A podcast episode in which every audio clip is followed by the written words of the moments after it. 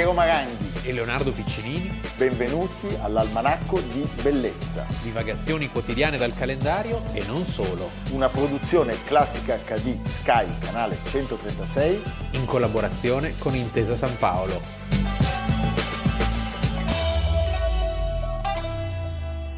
Sono stato soprattutto un regista di teatro e anche di televisione naturalmente, di radio, ho fatto 1300 regie alla radio, addirittura sì. Ho insegnato per tantissimi anni regia all'Accademia d'Arte Drammatica per 17 anni. Ho preso il posto del mio maestro che è stato Orazio Costa. Poi a, a 30 anni, a, dopo 30 anni insomma, fare questo mestiere, durante una precisa occasione, cominciai a raccontare una cosa a mio padre e mio padre disse scrivimi, promettimi che la scrivi. Io glielo promisi e l'anno dopo la scrissi. Quindi diciamo che io a 90 anni ho realizzato veramente quello che desideravo fare, mm. in un modo o in un altro. Almanacco di bellezza 6 settembre, giornata quella di oggi. Campale. Carica, carica, molto carica. Abbiamo due grandissimi personaggi che vengono dalla stessa isola, la nostra amatissima Sicilia, e vi parleremo di due personaggi che hanno due storie che sono inversamente proporzionali, diametralmente opposte. E uno parte tardi, uno parte tardi parte... e diventa una superstar, e l'altro invece parte prestissimo e poi si eclissa. Si eclissa per il grande pubblico. Si eclissa per il grande pubblico ed è l'uomo più celebrato da tutti i suoi colleghi, colleghi che lo adorano. Lo, quasi, quasi, tutti, tutti. bravo, quasi bravo, perché secondo me c'è qualcuno che lui probabilmente non stimava. No, esatto. Ma iniziamo dal primo personaggio. Allora, il primo personaggio diceva questa cosa, diceva se potessi vorrei finire la mia carriera seduto in una piazza a raccontare storie e alla fine del mio punto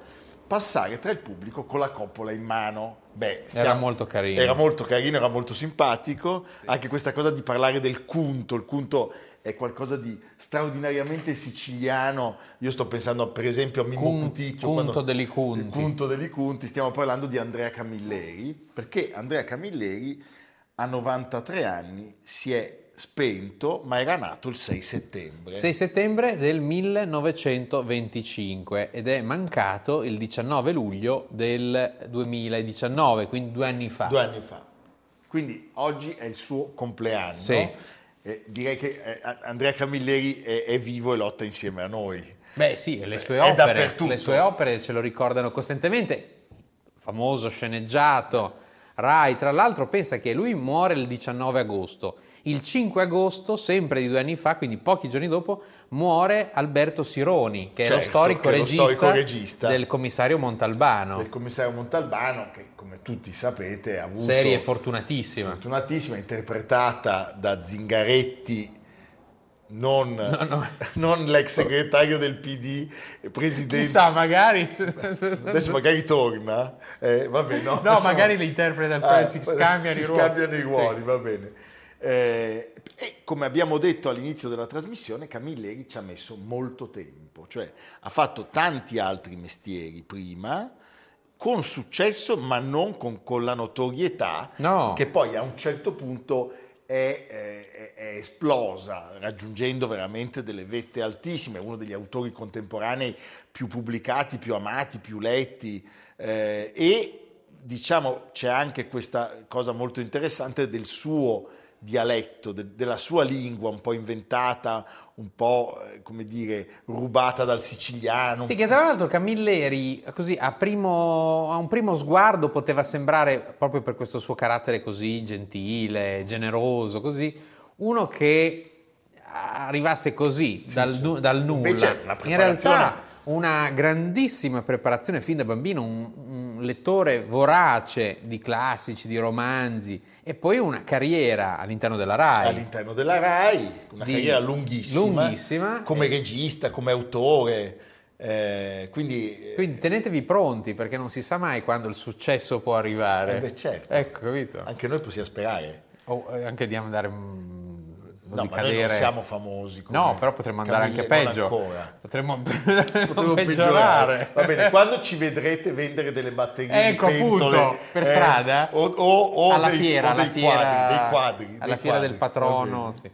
Comunque l'abbiamo detto, cioè lui diventa super famoso a 70 anni aveva fatto il regista, tra l'altro pensate, lui è stato forse il primo a rappresentare in Italia Samuel Beckett, quindi come dire non era proprio uno eh, di primo pelo, sceneggiatore, funzionario, eh, funzionario della RAI. Eh, quando incominciò a scrivere faticò tantissimo a trovare il, il suo primo editore, il primo si sa questa storia, in e anche qui non arrendetevi se l'editore esatto. no, no, per il no, suo giallo il corso delle cose venne pubblicato gratis da una casa editrice a pagamento la Lalli con l'impegno di citarlo almeno nei titoli dello oh, sceneggiato tv che sarebbe stato tratto dal libro poi diciamo passa, passano un po' di anni e eh, si arriva a una vera e propria esplosione che lasciami dire, trova anche nella casa editrice, è stato pubblicato sì. da molti, però sappiamo di un rapporto specialissimo con Sellerio e ci piace. Che è fondo. bellissimo perché è, è, sor- un altro miracolo siciliano. Beh, un altro straordinario miracolo siciliano e quindi tutto questo ci piace. La casa editrice è molto elegante, sì. di persone per bene. Persone per bene. Sì. Che non è sempre scontato nelle case editrici.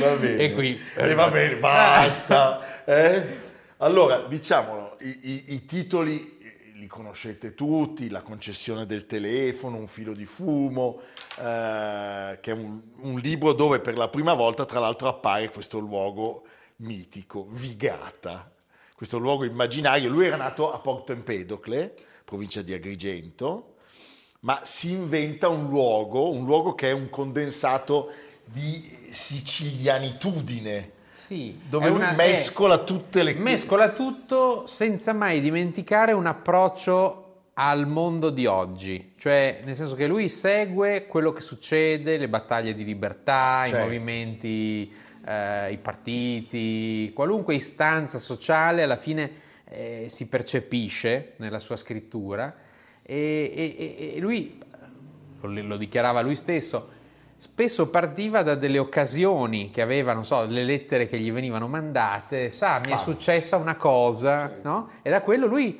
immaginava uno svolgimento, quindi eh, era assolutamente prolifico come...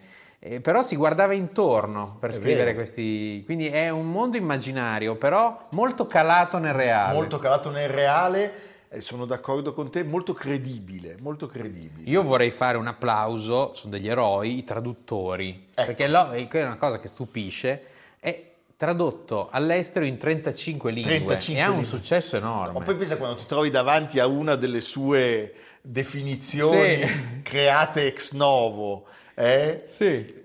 Cosa, come fai?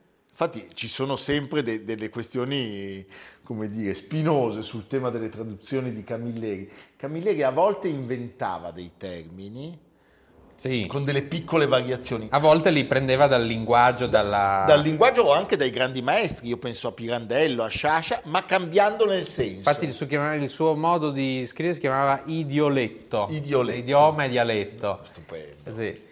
Allora, se volete avere un assaggio di, di questa sua maestria, io vi do un consiglio, un'esperienza veramente indimenticabile. Comprate un audiolibro in MP3, in CD, come volete, provate ad ascoltarlo, in cui lui legge un suo gustosissimo testo, bellissimo, che si chiama Il nipote del Negus.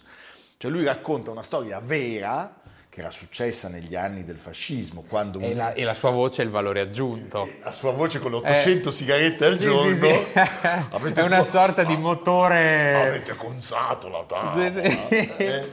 E racconta questa storia, lui inventa questa storia di questo nipote del Negus di Etiopia che viene a studiare in una scuola mineraria italiana dove nella realtà la storia del, Negus, del nipote del Negus è tristissima perché lui era un attentissimo eh, e, e, e, fervente sostenitore dell'Italia e, e, fa una bruttissima fine, mentre nel, nel, nel, nel romanzo di, di Camilleri questo Negus è un figlio di buona donna che frega tutti i fascisti italiani. Ah, Beh, che simpatico. Adesso ve ne facciamo sentire un pezzettino. Capace che un riflesso, un suono l'abbia spaventato e lui, che aveva già il sangue scosso, ha pensato di aver visto il diavolo. Oppure l'ha fatto per creare casino, i giovani, no, non questo giovane.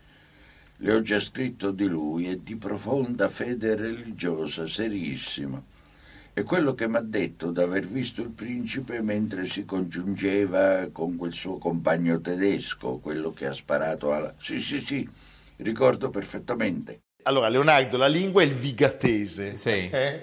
Eh, idioletto, appunto, come abbiamo detto, perché è un po' dialetto siciliano e un po' un'invenzione sua, cioè è, è uno strumento con cui lui riesce a dare identità ai suoi personaggi, alle sue storie. Lui diceva sempre il dialetto è una questione di cuore e di testa, cioè uno strumento fondamentale per dare il sapore, la forma, l'identità ai personaggi. È vero, e ai col luoghi. dialetto riesci a, ed è vero, col dialetto riesci a esprimere sensazioni in modo immediato. Eh sì. I dialetti italiani sono meravigliosi. meravigliosi. Eh, l'importante è non conoscere solo il dialetto, diciamo. No? Certo. tu pensa quando il traduttore si trova davanti la calatina, che lui usa nel senso di companatico, sì. e dice cosa fa? O l'erba spada, cioè queste, queste sue invenzioni, eh, o babbiare. Allora il traduttore coreano ha davanti babbiare e dice adesso come lo faccio? Eh? Non è facile. Del resto era già successo e pensiamo sempre a cose che arrivavano dal sud, perché io penso per esempio i francesi quando ci avevano davanti Gattopardo ah, sì, rimanevano sì. fregati, dicevano le guépard, che non è vero. Non è, un'altra cosa. Che è un'altra sì, cosa, è un'altra cosa. Beh, un personaggio che ha avuto una carriera straordinaria, straordinariamente prolifico, amatissimo, e poi dobbiamo raccontarlo, cioè il, il suo personaggio, questo di Montalbano, eh, ha un successo sì, io mi ricordo anche persone che non avrei mai pensato che gli chiamavano cosa fai? Vieni a bere una cosa. Sì, no, sto guardando Camille, sto guardando Montalbano. Sto guardando Montalbano. Poi ho ipnotizzati. Lui ha pubblicato più di 100 libri a suo nome e nonostante la cecità annunciata in una nota finale Tiresia. Del, suo, Tiresia, del suo centesimo libro, che lui porta a termine con anche i successivi grazie alla sua assistente preziosissima Valentina Alferi. Sì. Lui diceva senza, è l'unica che può scrivere, che può tradurre i miei pensieri in vigatese. Beh sì, in effetti è quasi un codice enigma da un certo punto di vista. E in previsione della sua morte lui aveva già consegnato a Sellerio perché lo pubblicasse dopo la, la la sua, la sua dipartita, eh, l'ultimo Montalbano, e, e aveva, aveva, aveva, a tal proposito detto ho scritto la fine dieci anni fa, ho trovato la soluzione che mi piaceva e l'ho scritta di getto. Non si sa mai se poi arriva l'Alzheimer. Eh? Ecco, temendo l'Alzheimer ho preferito scrivere subito il finale. La cosa che mi fa più sorridere è quando sento che il manoscritto è custodito nella cassaforte dell'editore è semplicemente conservato in un cassetto. sì. Fantastico, eh, che simpatico. Eh, come ha detto Leonardo all'inizio della trasmissione, lui è morto il 17 di luglio del 2019 all'età di 93 anni a Roma e oggi, il 6 di settembre. E sarebbe il suo compleanno. Sarebbe il suo compleanno. Ma diciamo che è sempre qui con noi perché la quantità di opere che ci accompagna ne illustra il talento, il genio, la bellezza, la bellezza della sua terra. Sì, evviva. Di cui è il più grande ambasciatore. Di cui è il più grande ambasciatore. Adesso fra poco ne avremo un altro, ma più misterioso.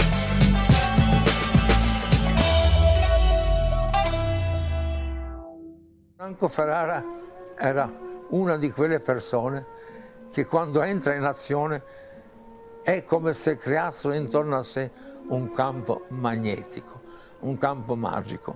Era un mago dell'orchestra. È il maestro di magia. Un asso, un genio incredibile.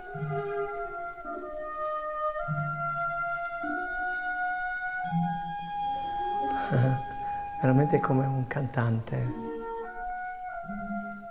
con le stesse libertà anche. immenso, prodigioso, sovrumano, assoluto. La musica fatta viva.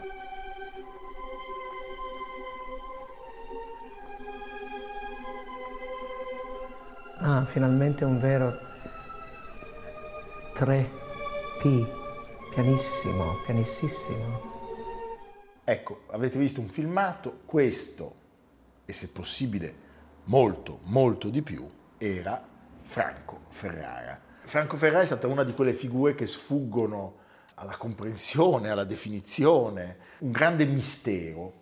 Un anomalo anche in tante, in tutte le sue caratteristiche, perché appunto al di là di questi io mi sono segnato un asso, un genio immenso, prodigioso, sovrumano, assoluto, irripetibile, un mago molto buono, semplice, umano, cioè questi sono i giudizi che si sentono dei suoi colleghi. Cioè la storia di quest'uomo è la storia di un, uh, un predestinato del podio, un uomo che inizia a dirigere eh, negli anni, alla fine degli anni 20, primi anni 30 e che ha immediatamente un successo sì. pazzesco. Cioè in lui tutti vedono il nuovo grande astro della direzione d'orchestra e tutti pensano... Nuovo Toscanini. Sì, ma e di più e, e qualcos'altro ancora.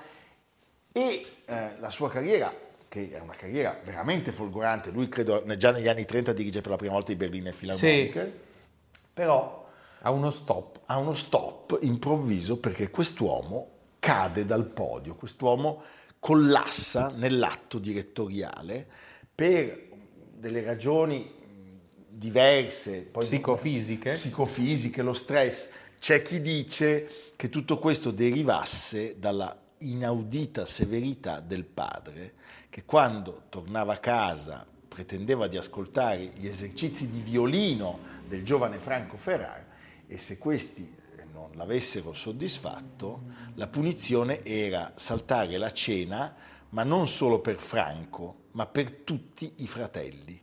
Quindi pensa il, il una carico questo, una sì, una roba da, sì, da, da, campo di concentramento. Campo di, pensate questo giovane ragazzino che aveva il peso eh, del, del pasto anche dei suoi fratelli maggiori, minori. Sta di fatto che eh, Franco Ferrara aveva delle doti che venivano riconosciute da tutti. Io vi dico soltanto una cosa, Leonard Bernstein e Herbert von Karajan, quando sapevano eh, della presenza di Franco Ferrara in sala, in qualche modo riconoscevano che il più grande in quel momento non era sì, Karajan era, era, nervosissimo ah, al sì, solo pensiero che ad ascoltarlo ci fosse Ferrara. Bernstein disse di lui, ritengo che egli, più di qualsiasi altra persona che conosca, abbia nutrito giovani talenti e con generosità e genio abbia aiutato a perpetuare i tradizionali standard che mantengono viva la musica attraverso la storia. Tra l'altro Bernstein fu eh, responsabile di un bellissimo atto di generosità perché lo invitò a Tanglewood eh, perché sì. lui facesse le sue masterclass. Allora, cosa succede a un direttore d'orchestra che è, come dire, lanciato verso le più alte vette e poi deve vedere interrompere così bruscamente la sua carriera. Succede che questo eh, mestiere, mestiere difficilissimo, si può continuare in assenza dell'elemento forse eh, principale di questo stress, forse addirittura l'unico elemento, cioè il pubblico. Quindi Franco Ferrara a un certo punto fa, fa un altro mestiere, cioè è lo stesso mestiere, sì. ma per altri fini. Non ci sono più le sale da concerto nella vita di quest'uomo, ma ci sono le colonne sonore dei più grandi film, non soltanto del cinema italiano. Quando in senso di Visconti sentite la settima di Bruckner, è lui è che la dirige. Lo vedete dirigere addirittura in bellissima, eh, ma vi capita anche però di leggere che Franco Ferrara dirige le musiche, che so io, di un film di Joseph Mankiewicz, cioè veniva anche chiamato dai grandi maestri internazionali, non soltanto da tutti eh, i, i, i, giganti del cinema italiano. Sì, perché quando la musica è suonata bene può, può, può, avere mille utilizzi. Mille utilizzi. Eh, gli allievi non si contano, cioè chi ha avuto la fortuna di poter partecipare ai suoi corsi di direzione d'orchestra e poi di diventare un grande maestro internazionale, pensiamo a Riccardo Muti, pensiamo a Riccardo Chailly, pensiamo a Chung, pensiamo a Oren eh, e ancora tantissimi, tantissimi altri. Era un personaggio eh, misterioso, con questo fisico... Eh, Bell'uomo. Un bellissimo uomo. Bell'uomo e eh, non era, a dispetto di quello che uno può pensare, un intellettuale. C'è nel, nel, nel video che tu hai citato il racconto di Roman Vlad, simpaticissimo, che dice che per riposarsi leggeva Topolino. Topolino, sì. è vero. Indubbiamente è stato un grande protagonista, ne siamo stati privati come pubblico, ma eh, in realtà fortunatamente eh, attraverso appunto il lavoro e il successo dei suoi allievi e attraverso le colonne sonore. Provate per, per gioco a digitare Franco Ferrara colonne sonore e a leggere quante volte eh, dietro anche quei grandi successi eh, musicali legati al cinema italiano e internazionale, eh, quante volte appunto ci fosse lo zampino di Franco Ferrara. Diciamo che insieme alla morte di Guido Cantelli, la malattia di Ferrara è stata forse la tragedia più grossa della... Sì, diciamo della... che è stata anche, se vogliamo, la tragedia più grossa e la grande fortuna di direttori d'orchestra dotatissimi che però non hanno trovato la generazione di mezzo davanti a loro. Ah, e quindi sono emersi più sono velocemente. Emersi molto più velocemente. Uh, c'è, e voglio farvelo vedere, perché è un condensato di grazia, di gentilezza, di educazione, eh, di bellezza, lasciatemi dire, eh, questo filmato in cui lo stesso giorno Franco Ferrara, timidissimo, eh, anche nel ricevere il premio lui soffre, soffre eh, perché è così, e Gianandrea Gavazzeni vengono premiati a Venezia. Le parole eh, di stima e, sì, di Gavazzeni. è una cosa voglio dire, altri tempi, oggi i direttori d'orchestra nei loro rapporti ci mostrano cose inaudite. e, e mi taccio, e mi taccio, guardate qua.